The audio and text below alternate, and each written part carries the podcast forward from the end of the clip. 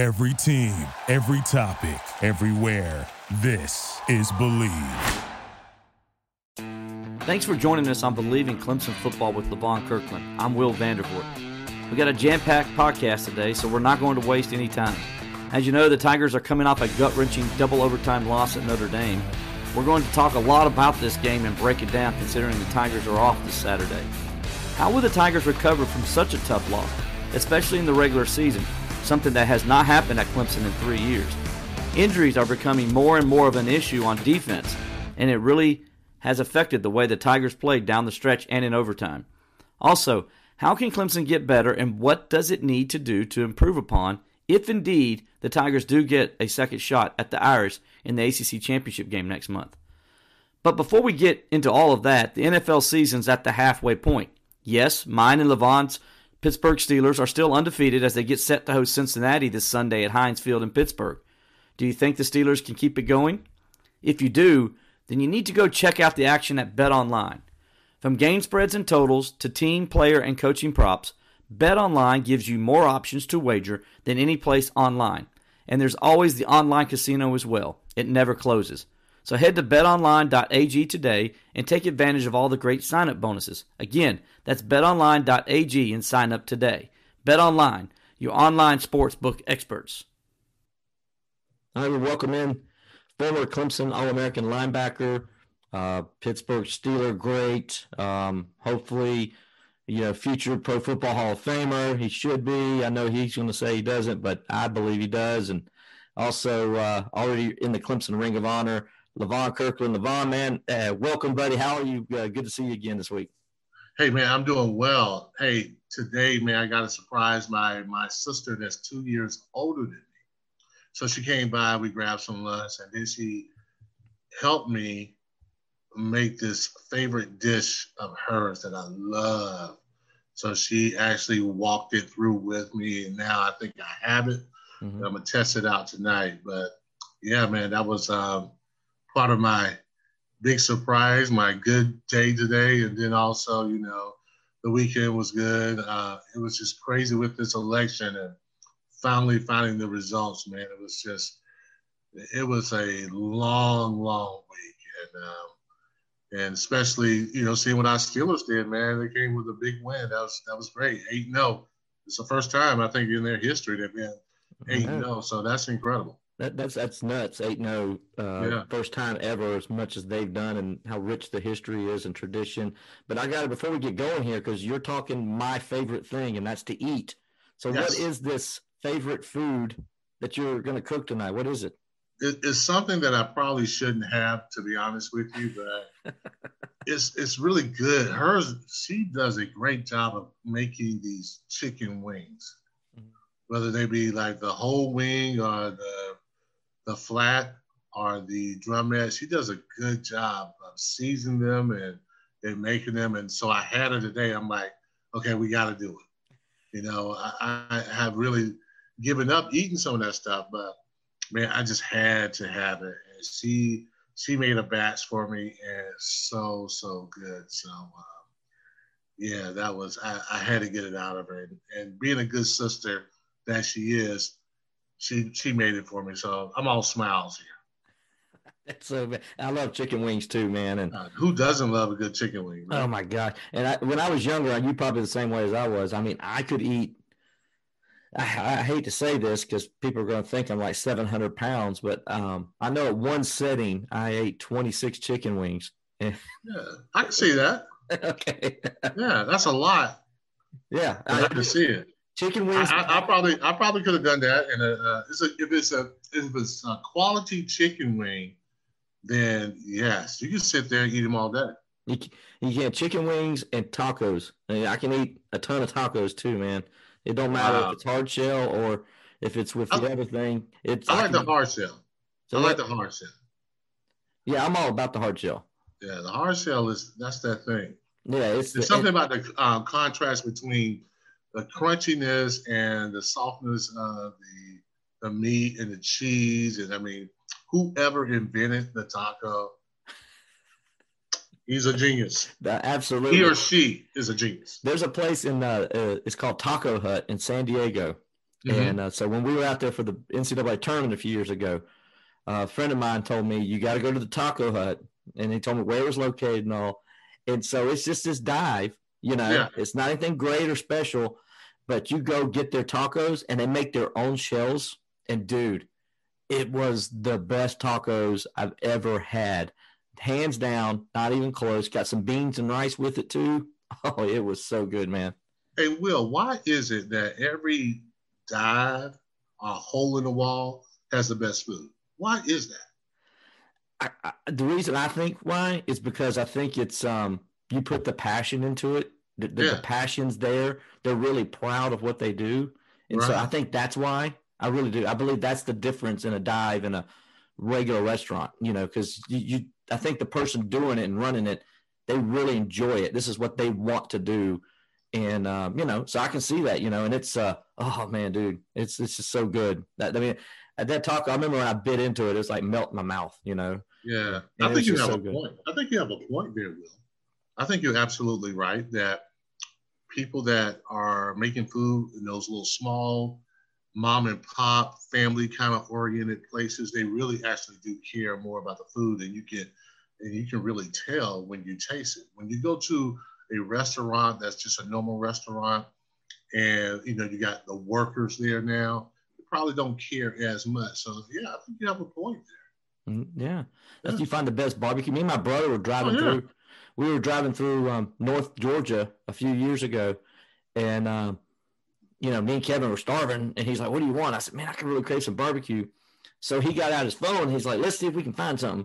And so um, we're in the back roads of Georgia mountains, and so he found this. He's like, "Well, this is place up here about ten minutes." He's gonna it's up on the right. He's like, let's give that a mm-hmm. shot.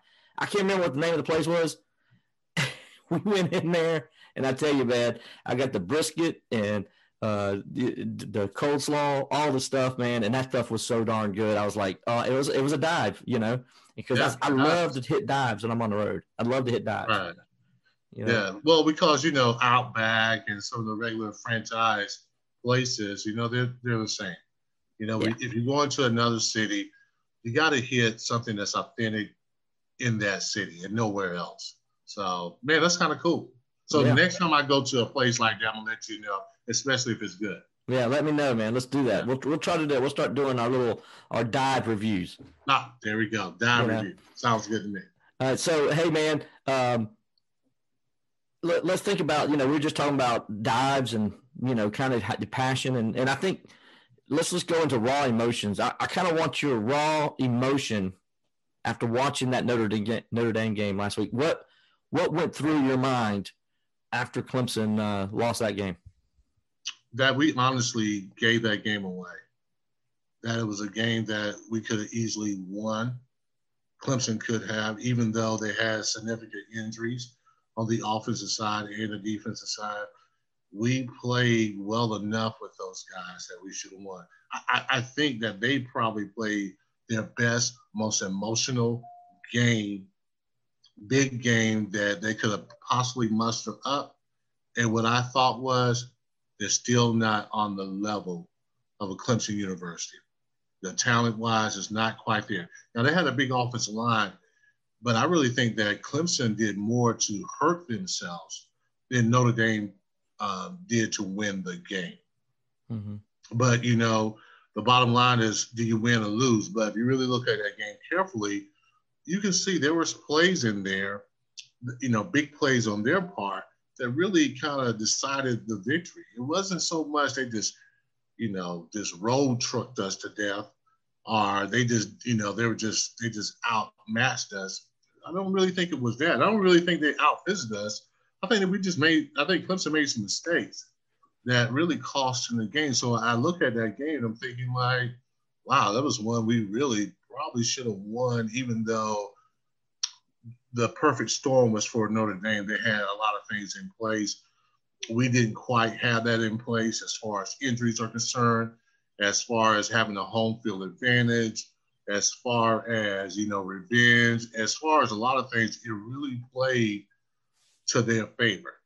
And it was a it was kind of an upfield battle with us, starting with the second play of the game, 74 yard run. That honestly, if you have people in the right place, you may have been able to stop that play. Mm-hmm. You know, it was that it was one of those kind of games. So I didn't. My raw emotions was I didn't really think about wow they just really outclassed us. I don't know if we could we can hang with a team like Notre Dame. It showed me that the future is still bright at Clemson. Um, you need to clean up certain things. You need to understand situations. And that kind of comes a lot of times with a lot of reps and some playing time. So I felt that Clemson would be fine when it comes down to the end of the season, especially if they have to play Notre Dame again, and especially if Clemson is healthy. I, I really believe that Clemson will have a chance to beat these guys by at least two, two touchdowns. Yeah, I was listening to a, another podcast earlier today, and um, it's on the Believe Network here, and they were um, they were talking about this game, and you know that the, the guy came out, he was he was saying, you know, he wasn't he doesn't think Notre Dame should be the number two ranked team in the country. He he, he just doesn't believe they are. And the the, the young lady that was uh, with him, she says she agreed with him, and she actually said that they gave up 400 and some odd yards to Clemson and went to double overtime to beat Clemson's junior varsity team.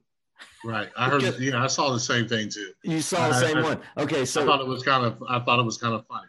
I really did. I did too, and and and and it really kind of stood out to me too because when you look at this game and you look at how it began and who was missing to begin with, Tyler Davis, James Skalski, Mike Jones, and we talked about this last week, right? That we thought those matchups were going to be key if Clemson didn't have those guys in the game because you thought Notre Dame could run the ball up the middle, and that's Skalski and that's that's Jones. I mean Davis, and then you knew they got those tight ends, and without having your starter and Mike Jones, you're playing a freshman. Um, and what happens sometimes when you play a freshman, they're going to make freshman mistakes. I thought Notre Dame took care, took advantage of that with the um, on the outside there with their tight ends when where Jones would have been um, and they used that to their advantage. Then injuries happened during the game on the defensive side of the ball, especially late when Clemson, that I thought got control of the game despite all the turnovers. Uh, Travis Etienne basically saying hot potato with the defensive, with the linebacker there for Notre Dame and letting them take the, right. the touchdown. And despite that, they overcome it. They dominate the game. And there's a stretch of 32 minutes and 18 seconds, Levon, where they outscored Notre Dame 23 to 3 despite all that that happened, grabbed the lead 40 to 30, uh, 33 to 26 at the time.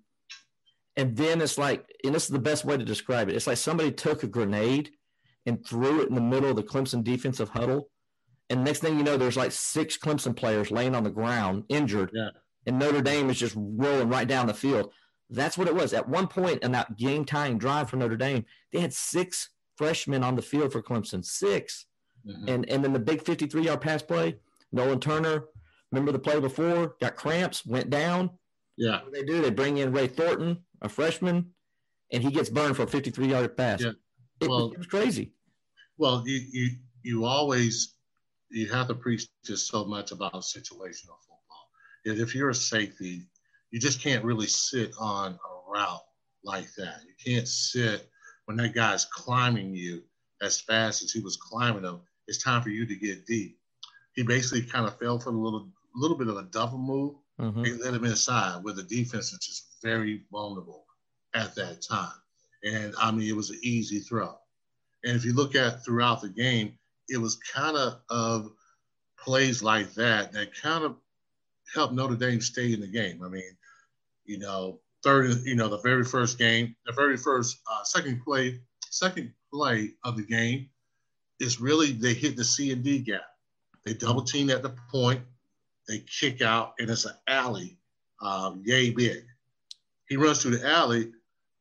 I think Turner has an opportunity to understand that, okay, he's out in the open. I need to make sure that I can follow him back to all my other guys coming. Most running backs are taught, you know, you hit the you hit the numbers and then you hit outside to run away from the defense. Mm-hmm he made the cardinal sin of letting them get back outside.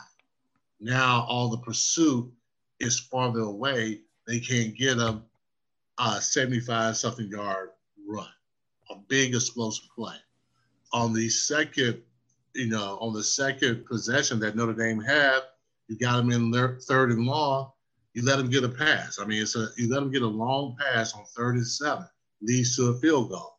Uh, another third down, they moved the chains. So they scored in some form or fashion on their first three possessions. Then you come to the five minute mark um, in the second quarter, the game is still in hand, 10 to 13. You're, you know, even though you're not playing your best, you're still in the game. Then you get that hot potato fumble, as you mentioned. That leads the game to 20 to 10 in the five minute mark. Then you come back and you fumble the ball after you get a first down. That gives them an opportunity at the two minute mark or so to kick another field goal. Mm-hmm. So basically, like Bear Bryant always says, a lot of teams just lose the game more so than the other team win the game. So I really feel that Clemson really kind of lost that game on some situations that, you know, if they control those situations and they get some breaks, they're going to win that game. But I mean, nobody else ever wants to hear about excuses. They want to hear about wins and losses. And they they came out and they didn't win the game. And now, you know, they still got a they got an uphill battle. They want to get back to that playoffs. They got to get back into the ACC championship, and most likely Notre Dame may be the opponent. You don't know, and they got to win that game. That game is going to be crucial for them to win. So, yeah, look throughout the game. You look at it. You study the game. You understand that Notre Dame was just not just steamrolling Clemson. Um, they Clemson really made some mistakes. They had some young guys in there, and they did a really good job of attacking the C to D gap, especially on the goal line situation. And I always say this, just because I play linebacker, uh, the C to D gap is always usually the hardest gap to defend. It really is because the offense usually has angles on the guys. They can double team at the point, and if your linebackers are too close to the line of scrimmage, they can get caught up in the wash. They can get caught up in the bodies, or if you want to call it the trash, mm-hmm. they can get caught up in it. Now they can't really scrape and make plays that they normally make. And I think that's what happened over those last couple of scores. You know, they they put it where they had leverage. Uh, we didn't really adjust to where the play is probably going, and we're in trouble a lot of times as a defensive player, especially playing linebacker, you have to understand that you need to adjust to where the tendencies are going. You still have to play to play and react to what you're seeing. But a lot of times, if they got a double, if they got a wing or anything like that, or they got it tilt to that side, as a linebacker, I would say, hey, go ahead and move over a yard so you can be there quicker you know, on time. If they do something else, so what? You still can adjust to it, but you want to adjust to what they do the best or what they have shown. And they had they hit that C and D gap, uh, especially on the second play, and sometimes on that goal line. That we really we were just not there. We weren't in place. They just doubled down at the point, and I mean they had angles everywhere else. It's just hard to stop. And so people understand what the C and D gaps are. It's the gaps between the guard and the tackles and then the tackles and the tight ends. And they were a lot of two tackle, two tight end sets and playing sort of overload to one side. And and that's where I agree with you. That's where they were hitting Clemson the most at. And um, maybe kind of the tight ends got away with a couple holds. Um, that's neither here nor there. We don't make excuses, like you said, but uh, definitely they were playing that, and th- that was a great analogy, a great look at what that what happened on that t- that touchdown to start the game for them. When I when I really look at this, also, you know, I looked at DJ and who played great, by the way. I mean, let's right. be honest. I mean, he yes. threw the football well, made some great decisions, didn't look like a freshman. However, there were a few instances where I thought if Trevor was playing, he takes advantage of this because of experience. Mm-hmm. That's more what it is. Um, a couple of times on the RPOs where uh, DJ would uh, give the ball to Travis when you see the defensive ends breaking down, and it's like you know, you're sitting there and it's like if he keeps it, he's probably running 10, 15 yards, or he may get five or six yards. I don't know. But regardless, it would have been a positive play as where Trevor where Travis was getting maybe no gain at all or a negative play. And you know, that's uh, you're running behind the chains then. And, you know, obviously, if you run the ball a few times that way, that loosens up the defense. It causes the defensive end to stop crashing down. It allows a, Travis to have a little bit easier path to try to make something happen. And then also, I thought with the running game, I mean, excuse me, with the passing game, a couple passes where you saw uh, Davis Allen running wide open down the seam. He throws a pass that's a good read. It's not a bad read. The pass was there. He completes it. They get 10, 15 yards, but it might have gone for a touchdown. Also missed EJ Williams on another play that would have gone for a touchdown. Um, and then on the, the the sack in overtime, I thought this was the biggest play where if Trevor's there, it probably is not a sack. And what happened was they run a trick play where they fake the little thing out there to to, to Travis because they've run that play so much. And then they were going long. Well, Notre Dame read it well, give Notre Dame credit, and it wasn't there. And he did a good job not forcing the throw. However, what he didn't do a good job of was knowing the situation. It was overtime. He can't take a sack. Just throw the ball away. Get it. Get you know. You can still throw the ball down the field, throw it out of bounds. Knowing you're at the 25 yard line, you can throw it through the end zone. I thought that's where he made a, a, freshman mistake there, probably the biggest mistake of the game, maybe the only one technically that he made. Um, and and that ended up uh, when I look at him, say, okay, that's kind of where he was a true freshman, and maybe where you didn't have Trevor, that hurt you. Would you agree with that? Was that kind of way you saw it? I, I agree to a certain. I, I, do agree to a certain point, but also on that play, uh, I think I, I think I'm recalling the right play it was more of a fake toss to Travis Etienne. Uh, is that the one you're talking about? No, they were. Travis was lined up on the um, okay, boundary. Yeah, that was one when Travis lined up. Okay, yeah, I get that. But the second play was a play where they tried to do like a fake to Travis Etienne. I'm gonna tell you something. When it's second and 19, and I'm and I'm a defensive end or yeah. outside linebacker rushing, I could care less about your play action pass. exactly.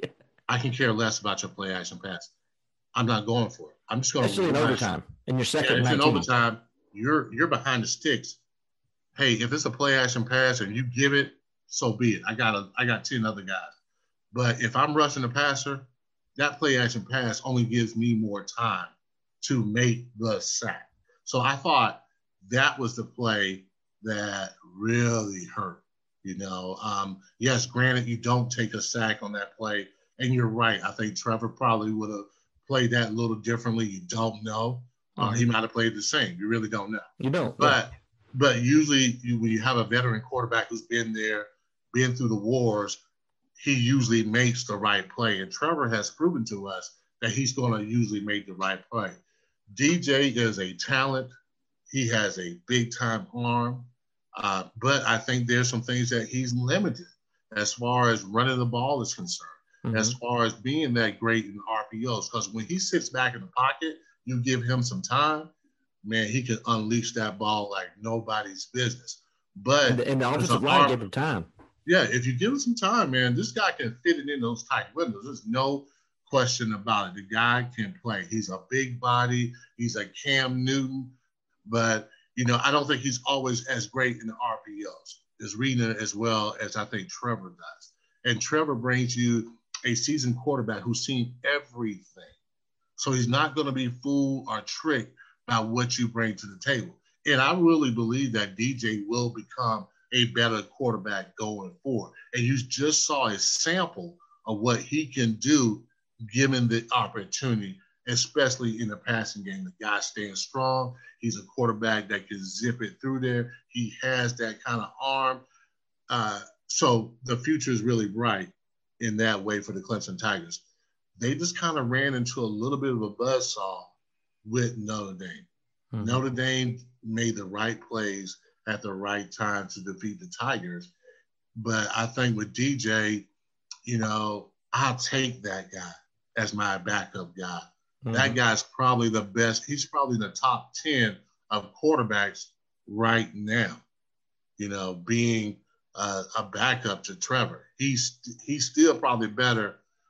I would dare say he could start for 90% of the teams that are ranked in the top 20. I, I totally agree with you. It, it, to, to, to prove that point, he was um, he threw for 439 yards, which is the most passing yards in any game ever against Notre Dame. Any right. game ever. And you look at all the guys who've played against Notre Dame, all the Heisman Trophy winners that have played against Notre Dame. He, the, this freshman who who was going to be outstanding. There's no doubt about it. Did that, and and so we don't want to sound like we're being harsh on DJ because we're not. Uh, we're just making a point that there were a couple freshman situations where a veteran quarterback probably makes a play, but DJ played outstanding. I would give him an A plus going in that environment on a big time game on the big stage and playing the way he did. You can't ask for better than that. Yeah, and that's you know that's what Booker. I mean, Book did Eli is his name Eli Booker? Ian. Ian Booker. Sorry. Ian Book, yeah. Yeah. Um, sorry about that. I didn't do my homework on that one. But that's all right, man. But that's what he showed you. He showed you some veteran savvy during that game. Uh, he wasn't really just killing you with his arm. He was more so getting into the rush lanes, you know, escaping, getting that third, you know, making it third and 4 mm-hmm. instead of third and long. And that's another way to win the game. You don't always beat people with your arm. Sometimes you can outthink them. And I think that's what he did with a line that, you know, they held strong against the blitz. You know, with with him, you almost don't want to really blitz him. You know, you, you want to say, hey, if we could maintain our pass rush lanes, um, we have a chance. It wasn't like Notre Dame receivers were just killing us they were just getting us at the right time. Another third and long, and our linebacker really doesn't take the right angle to tackle the tight end. And, you know, he gets big yards. It's third and long, you know, and those are the little things that can bite you in a game, especially against a team that's, a, and that's a veteran team, especially on offense, mm-hmm. that they've been around. They were in that championship game when we beat them down. They, they really were. So they're a smarter team. They're more focused going into that game. We make those little small mistakes, but it become really big mistakes that the first time we saw them with the veteran defense that we had, they didn't have a chance. They didn't have a chance. But you're talking about a younger team, you're talking about a quarterback who's not the same. Now you have a chance to capitalize on plays because usually as talented as Clemson is and going to be, they're still young, they're still developing. And as a fan base, sometimes you have to understand that and realize that those guys are going to make mistakes.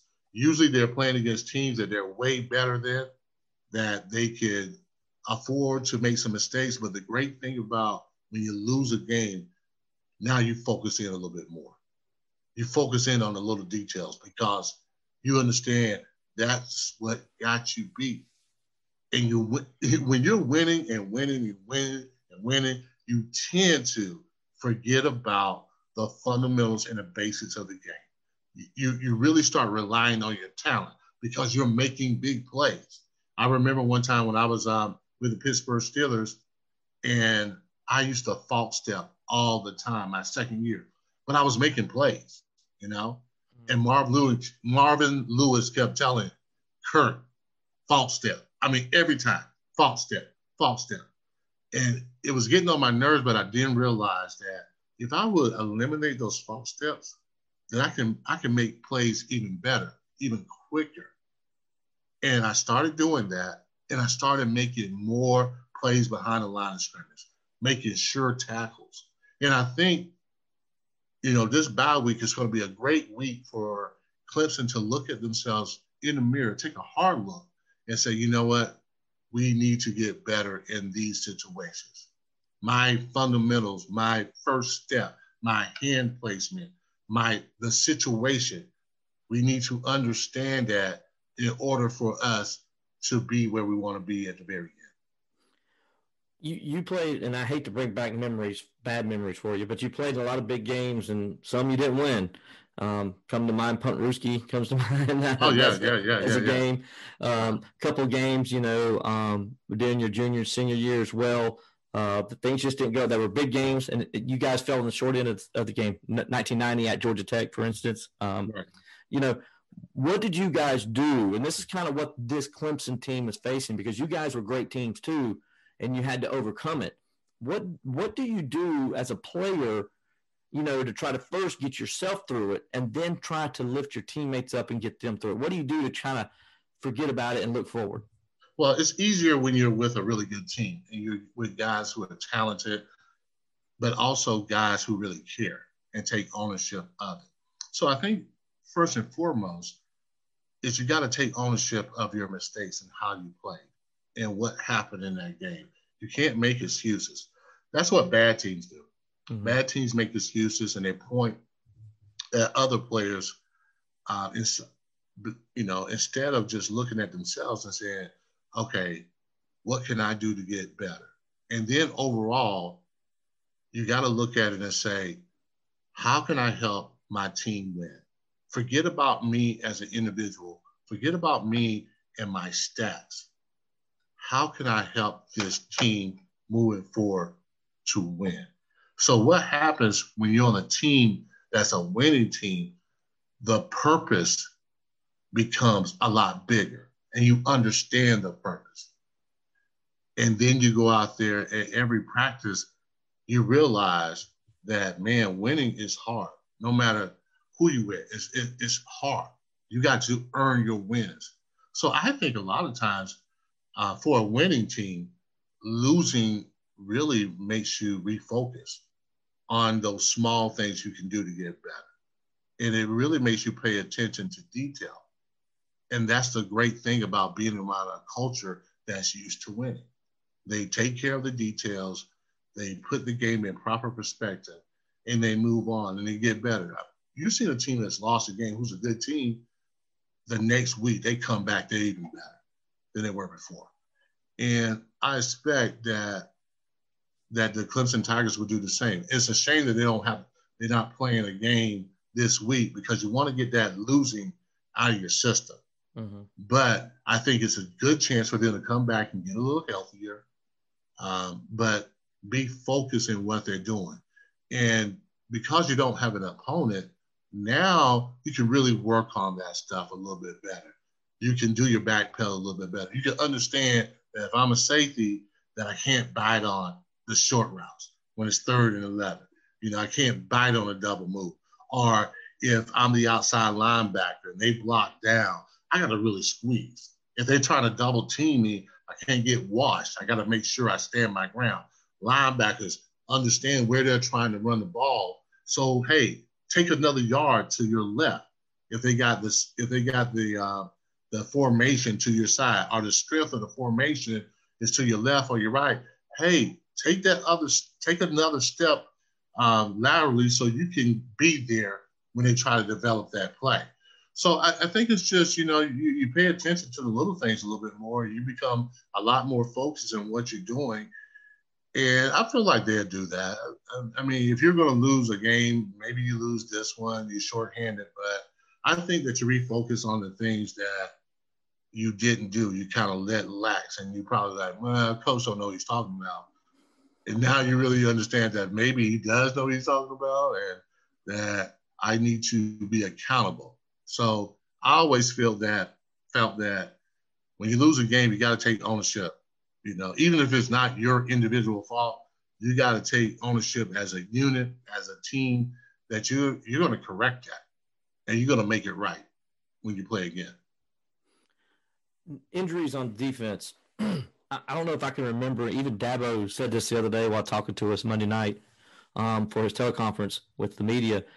He, he was telling us that you know he doesn't remember a time when he's seen this many guys injured on defense. Where I mean, it's just you know we mentioned the three starters earlier in, in Davis, and, and and Jones, but now you know you throw in you know, Bryan Bresee could be out maybe for a couple games or so. It's not as doesn't sound like it's a serious knee injury, but you know, obviously he's injured. It's hurt. So you know, with knees, you never know, right? And then you know, you look at uh, in, on the back end where Andrew Booth, I think concussion. Um, you got a couple other guys that are banged up as well. Uh, you know, is, it just kind of crazy? I mean, to me, it just seems like man, this team is like sort of like a snake bit a little bit right now on the defensive side of the football I, I don't know if I remember in recent memory a Clemson team just beat up, especially on one side of the ball. Yeah, you know they've had so much success, and they've had so much depth. And you know, sometimes you have to be fortunate too. Mm-hmm. And they've Mm-hmm. been very fortunate not to have a lot of injuries. You know, and when you when injuries happen, no matter how much depth you have, man, you, you don't want to dig too deep in your depth cookie jar. you know, you don't want to dig too deep in because after a while, man, I mean, players are players and experience is experience. And those guys who are your depth have to come in as your starters. Now it makes your depth weaker. And you never want to get to a point where now your depth is weaker. And that's what happens to a lot of teams. They have uh, a good starting lineup, they just don't have any backups, they don't have any depth. So if somebody gets worn out, especially on defense, now you're losing more energy and you can't replace that energy. Depth is for, you know, for guys that go in there for a quick four to, you know, five plays at a time and then they bring it back out. When you have to let your depth stay in there longer, then you start losing a little ground. You're not as good at the point as you normally are because your main guy, your starters, are not in the game, and it really affects uh, the rest of the team. So for us, if you look at us in a really, you really look at our defense. Normally, this is what we have. We have NFL defense line. We have NFL defense linemen, but our linebackers, especially in the middle, they're good players, but they're nothing really outstanding, special, or anything like that. But they fit the scheme pretty well. They they do the things they're asked to do. But by any means, are those guys prototypical linebackers that are going to go to the NFL? No, probably not. Then you look at our back ends. What people don't realize, and they always criticize our secondary. We've had really good secondary in the last few years from mm-hmm. safety to corner, we got guys that are in the guys who are going to the NFL. Look at the draft. We've had guys to go in the NFL from that back end of it, from the corners to the safeties. We have guys that can absolutely positively play on the next level. Now, when those guys start getting hurt, then you're not, those guys are not as good. Your depth is, you know, the reason why they're second string guys because they're not as good as those NFL guys that you have up front. They're not. They're good, but they're not NFL guys. Mm-hmm. Clemson recruits NFL talent at the defensive line, NFL talent at the cornerbacks and safety position. The linebackers, especially the two inside guys, are good players. They're not NFL players. So you start taking out those talented NFL players and you're just putting in guys who are really good college players, after a while, that those linemen are going to get to that second level. And I don't care what kind of linebacker you are. If a 350 pound guy is on you, you're trying to wrestle him, you got issues and you got problems, and it's tough. So that's what you're seeing when you when you talk about injuries, man, and you talk about injuries at more than one position, that hurts your defense that that makes you a little bit softer than you were before. And I think that people need to understand that. And also a message to the people out there, the fans that listen to the show, we got really good DBs. We really do. We're just those DBs are asked. It's a lot for them. You're talking about man. It's man to man a lot of times. You're sitting in the house Venables is a proactive kind of defensive coordinator, which is great sometimes. But if you don't get back there and you don't cause pressure, it can really be a strain on your defensive backs. So I don't want to hear anybody coming up to me and saying, our DBs suck, they can't cover. Look at the history of our DBs. Look at our DBs now. Those guys are NFL players. And if you put pressure on the quarterback, they're going to cover up pretty well. But hey, if you don't, and you're talking about playing man to man, it's tough to cover a guy for five seconds. Yes. So please, I'm telling you, Will, please do not come to me and say that we do not have good DBs because we do. Would you agree with that assessment? Yeah, especially when you know everybody knows Clemson plays a lot of press man. They play a lot of cover one and a lot of zero blitz, yeah. and th- that means your DBs and your safeties they're one on one. They're they're, they're they're matching them guys one on one, and that you're on an island. And, and Venables, he, the way they coach them, and Mike Reed with the corners um, does a great job, you know, coaching those guys up because they're sitting there I would say a, a, good bit of the game, they're sitting there by themselves, and it's them and that receiver. The ball's coming, and they got to make a play. And you know, Andrew Booth, you look at the Miami game, look at the play he made. I mean, that's an outstanding play. You know, um, he made a couple of those this year. Did one against Virginia as well, against their six seven guy at wide receiver. You know, the, nothing's changed there. You know, what's changed is, you know, I'm gonna read this. Is like a mash unit list I'm about to read you. Okay, here's the injuries to Clemson. You ready? Yeah. Bresee, all right, Lannden Zanders, uh, Nolan Turner, uh, Sheridan Jones, Justin Mascoll, Andrew Booth. I mean, that's that's nuts, man. I mean, that that's the defensive guys that were hurt. And as I said, and a lot of people are like, oh my gosh, what happened to Clemson on that last drive? I can't believe they allowed them to go right down the field and score. They were playing six freshmen, six in that last drive, six guys that normally don't play were playing linebacker, safety, and corner.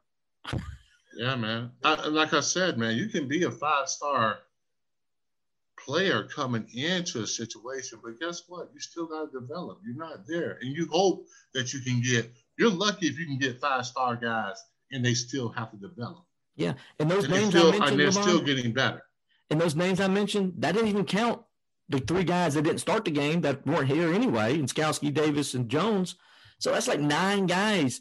Yeah. Defense, eight, nine starters that started the season with you that didn't weren't playing on that crucial got to close it close it out drive that Notre Dame went on at the end of regulation. Nine uh, nine to eight eight or nine of those guys were. I'm sorry, that's a lot to ask young guys who aren't used to playing in those moments and those situations to come in and make plays. Now, right. the good news is, as Dabo said the other day, the silver lining in all of this is those guys played in that moment. They played on that stage now, and right. they maybe it didn't work this time, but maybe later on down the road when they're called, asked to come in in a situation like that, they'll be better prepared. They'll know what to do, and so that might be the silver lining down the line. But right now, it's a loss, and um, and that's the reason for the loss. I mean, it's not an excuse. That's the truth. That, and sometimes the truth hurts, but that's the truth right there. Yeah, it, it's totally the truth. I think sometimes as Clemson fans, people may get a little spoiled on what they, you know, what they've been able to accomplish. But it's very hard to accomplish that game in and game out. To win 35 something regular season games, that is tough duty because you're talking about young men. And to go back to the scheme of things, when I was with the Pittsburgh Steelers, they call us Blitzburgh, but honestly, it was more of a zone blitz. Mm-hmm. So our DBs wasn't just out on an island by themselves we had zone coverage, but we're just bringing more than what the offense can really account for. And we were professional football players. And so now you ask me the same thing, but those guys to cover one on one. Just imagine trying to mirror somebody, but they know where they're going, and you have to react to it. Folks, it's not very easy to do that. When you're covering a guy and he understands where he's going but you don't really know where he's going, yeah, that's going to be tough. That's going to be difficult to do. So it's the it's the manning of our DBs, but in the past we've been able to handle that, especially last year. Last year I thought it did a phenomenal job. You know, now you're younger, and those guys are good. They are, but when you're going against a team that's pretty good, I mean, sometimes, and they got the momentum and things have happened for them, it's you got tough. a veteran quarterback. You got a veteran quarterback who's seen it before.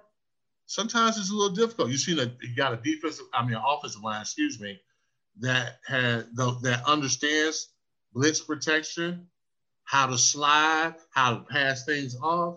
You may not always get there one on, you know, you may not your blitz may not always get there. I, if I'm Venables, I'm not changing the scheme because the scheme is really working.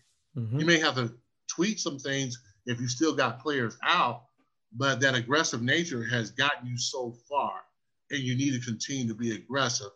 Now players understand, I guarantee you now, um, Mr. Thornton understands that he probably can't sit on that route. he yeah. understands that now in that situation. Can't sit on that route. You got to make sure you play it deep, you know. And hey, when they block, when they double team, you, you got to understand that you got to stand strong on that. As an outside linebacker, you can't get watched.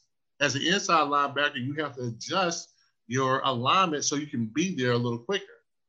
So sometimes losing isn't all that bad. You learn a lot more from film study once you lost a game because honestly, your focus is a lot better. And you you don't want that losing or that loss to happen again. So you get back in there, you you see it for what it is, you understand it, and now we can move on and get better.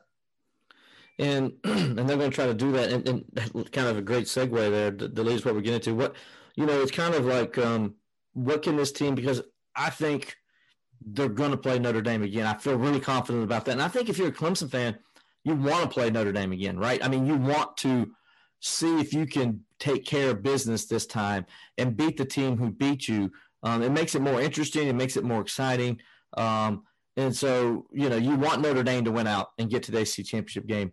You want to win out, obviously, and get there. So if that opportunity awaits Clemson again, Levon, besides the injuries, and we know what kind of impact that had on this game, what could Clemson do better to make sure the outcome is different next time um, if they get that opportunity to play Notre Dame in the ACC championship game? Well, I think you have to when the the cool thing is when you lose to a team, whether it's the year before or during that season, now you understand them a whole lot better too. Mm-hmm. So you understand what they do and what they can do best. Now it's all about really, I think it's about execution. It's about running better routes. It's about tackling, getting guys to the ground. It's the fundamental things that you got to do better, but you do it at now a more motivating kind of speed. That's going to be the difference. You know, you got your you'll get your horses back. You get you get some main guys made back, some made guys back, and now you understand them and what they can do a lot better too. And you understand they were at full strength at home.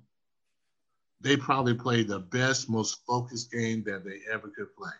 They caught Clemson really in a bad situation. Because I truly believe this if Clemson was fully, you know, they had their guys, especially their three made guys, Trevor, um, you know, Tyler, Skalski, this game may not have been even close. Mm-hmm. Notre Dame, I think Notre Dame played as well as they possibly could play against a team that was really depleted of some really good players. So when you come back next time, you're going to be more focused. You're going to understand what the situation is. But it all boils down to doing the fundamentals mentals better and really hard. You know, fundamentals better. Now we play harder and you take it to them. And you don't allow them to get any kind of sucker punches or any kind of big plays because I ran down a list of how many big plays that Notre Dame got. And usually those five plays are usually the difference between games. Teams don't win games, they lose games. They lose games. And Clemson lost that game. Five plays. Go back, go back and watch the game. You'll see easily, oh, they would have did this, they would have been better oh, we'd have done this, would have been okay. We'd have got off the field on third down, We'd have been okay. If, you know, if we rushed the passer and we put pressure on him, we could have stopped them. A lot of times, especially with when people think of they think of sacks. I don't really think of sacks. I think of pressure. Because mm-hmm. sacks are like baseball swings. They really are. You get the home Man, run. You can rush the passer 20 times and you may sack him one time. It's not about sacking the quarterback. It's about getting significant pressure on the quarterback, which makes him rush his throws or throw off his back foot or not square up. But if you give these quarterbacks nowadays, you give them proper time, they'll they'll they'll pick you apart. That's why it's pressure that's important, not the sacks. So if they do those fundamental things correctly, I, I feel good about it too. I feel that Clemson should win. Yeah, I think that when you look at the offense, I thought overall offensively they played well. Um, two mistakes. They played well enough to win. Yeah, they did. Two mistakes. You score forty points, you should win. There's no doubt. You should win the game. Um, yeah. you, you, the the fumble by Travis Etienne, obviously, you know, number one mistake. That's seven points there. That's seven points, and then the number two one was Amari. Now, I will say this: their guy made a play. He stripped the ball, and that's that was a good play by him too. But Amari's got to do a better job ball security in that point, uh, knowing the hands are coming in there. So, you know, so those are probably the two negative plays I really see. And I know a lot of people like looking at the offensive line saying, "Oh, the offensive line's horrible." Blah blah blah. Clemson knew. I mentioned the RPOs earlier. That was kind of they need to do better there. You know, with DJ. Um, but Clemson knew they weren't going to be able to run the ball much against Notre Dame. They knew that because they got a very good run defense. Yeah. Their guys up front are extremely NFL talent caliber guys. Exactly. They, they weren't going to run much. But they what they did, I thought Tony Elliott did a great job, was using the screen game as the running game. Right. So he would throw the ball out there in the flats and then the screens, and he get Trevor uh, Travis in space, and you get four, five, six yards, and you slowly move, and then you hit him across the middle for a big gainer. That's the way he did it because he was bringing those safeties up in a different way to make plays out on the edges and, and stuff like that. So I'm fine with that. Defensively, as you mentioned, I think if they get healthy and the right guys are there, you're not going to see some of those mistakes that they made. But um, like you know, I still look at Simpson, who's going to be an outstanding linebacker. Yeah, it's all said and done. But there's two plays that come to mind. One was the 29 yard uh, catch and run by the tight end number 87, their freshman tight end, who's who's going to be an NFL caliber tight end. There's no doubt. He, you know, he's just in bad position. Like he should make. He it's a third down play, as you mentioned. He catches the ball and he's out of position to make that tackle. And, yeah. and he, there's no way he's going to make a tackle on a guy that big. And, and that was one. And then the second one was, again, same guy catches the ball. He's in position to make the tackle, but instead he tries to strip the ball. Like, what are you doing? Wrap up. Slow him down. Allow your buddies to come gang tackle and get it. Don't worry about stripping it. He allow he trying to strip the ball, ends up missing the tackle. The guy goes for like six or seven more yards, picks up a key first down. You know what? You know, uh, a quick story here. I was I was co-hosted with Mark Packer, who's now on the ACC network, and I was maybe two or three years out of retirement. And he asked me a very interesting question, which I kind of laughed at. And he was like, "Kurt, if you go back to the college level, what do you think? What kind of player would you be? What would you do on that level?" And I honestly looked at Pack. I kind of chuckled and I know he was looking at my size, the linebacker, but I told him, I was like, Pac Man, I average 15 tackles a game, two sacks, and at least one pick a game. He's like, Really? I'm like, Hey man, I, I, am experienced. I understand. I know what people are doing. so you took, if you bring me back to college, are you kidding me? Of what I would do? To your point, he is a freshman. Mm-hmm. He he just got out of high school not too long ago. That's right. Without the benefits of really having, you know, off season work as much as they normally are prepared to have off season work. So that's just a teaching, that's just a teaching point. That's a coaching point. Hey, next time you're in that situation, understand where the sticks are, understand where to drop in your zone. If anybody comes in your zone, hey man, you can take a nice angle and make that tackle, and it's all over with. That comes with experience. Exactly. That comes with football is a know-how kind of game. And once you know how to do it, with his athletic ability, he'll put it into practice next time. So when you think of things like that, that's why I never like to get on players per se. You know, I, I, I really don't because I understand that there's a development process in that thing. I was a freshman too. And I understood it still took me some time to really be a good college player. And even on the pro level, as good as I was in college, it still took some development for me to become an all pro, all decade kind of player. it still took a while. So what do you think about these kids? No matter how get get out of your mind that they're five star guys or whatever. Understand that there's still some development, and you really hope that there's some development. You don't want a guy to come in and wow, he hit it off his first year, and the next couple years he doesn't improve. So I would say not panic, understand the situation, and those guys are going to get better and better. I'm looking forward to seeing what this young group of defenses, you know, what they're going to be. They're going to be hell on wheels. I'm telling you. Give them another year or so, they're to be hell on wheels. But guess what? They're going through some growing pains right now. And Notre Dame was the perfect storm for that. A team that's good, a team that's a veteran team that, you know, if you got some players out, they they could possibly win the game. And that's what they did. Yep, it's exactly what they did. And now Clemson seven and one overall, six and one in the ACC. They're going to get the week off. Um, they practiced. Uh, some people know out there. Some people may already know.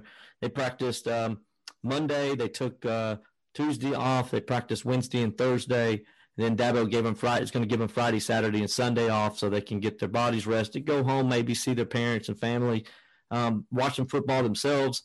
Um, hopefully they stay safe as well because in this COVID world, we're seeing with all these games postponed already in the SEC, in the Big Ten with Ohio State, you know, these guys need to go home and be safe and do the right thing so they can come back and play again next week. Supposed to go down to Tallahassee and play the Seminoles. Lamont, we're going to talk about that all next week. And all, man, it's been a great podcast. I've had fun again today with you, buddy, talking football. You're the best, man. You bring, you bring those X's and O's and those things that I sure as heck don't know. You bring it and, and, and kind of explain it way better than me or anybody else that I know. So, man, it's been great, but I had a lot of fun today. Oh, man, it was a pleasure, man. Thank you so much for being the host with the most, man. You're great. Uh, I'm, I, I, love talking ball with you, but I think it's so much more produ- productive that we get a chance to do a podcast and talk about one of our favorite subjects, and that's the Clemson Tigers, man. It's it's a pleasure always talking to you, man. I, I really see it becoming bigger and bigger and better and better. All right, man. Well, hey, dude, have a have a great weekend off and uh, enjoy some football. Enjoy the Steelers. Go Steelers. Let's get to nine and zero and beat those Bengals. And uh, we'll talk to the rest of the guys next week. We'll talk to you here as we preview Florida State, get you ready for the home stretch as the Tigers still try to make that run to the college football playoff. I'm Will Vandervort. That's Levon Kirkland. We'll see you uh, next week on uh, Clemson Football. Levon Kirkland.